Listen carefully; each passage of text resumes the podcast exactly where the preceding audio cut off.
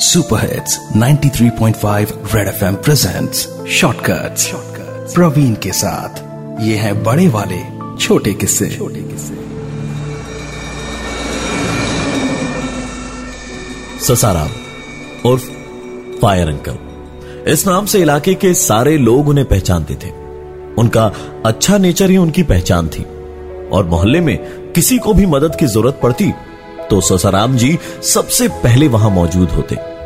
उनकी ड्यूटी ऐसी थी कि वो अपने परिवार को ज़्यादा वक्त नहीं दे पाते थे। और इसका अफसोस उनकी बीवी शकुंतला को हमेशा रहता था। चीज़ें सब सही थी, पर एक बात शकुंतला को हमेशा खटकती। वो ये कि ससाराम जी की सैलरी फिक्स नहीं थी। किसी किसी महीने में ज़्यादा तो किसी किसी महीने में कम पैसे आते।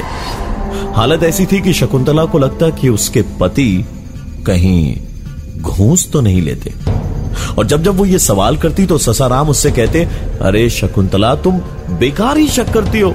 तुम्हारा पति हीरो है, हीरो। बॉस खुश रहते हैं मेरे काम से। इसलिए इंसेंटिव मिलते रहता है मुझे।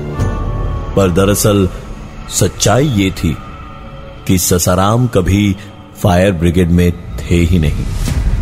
जहाँ कहीं भी आग लगती, वो बस मौके का फ़ायदा उठाकर फायर ब्रिगेड के कपड़े पहनकर अंदर घुस के कीमती सामान चोरी करके उस भीड़ में ही बाहर निकल जाते थे। Super hits 93.5 red FM presents shortcuts. Praveen के साथ। ये है बड़े वाले छोटे किस्से छोटे किस्से।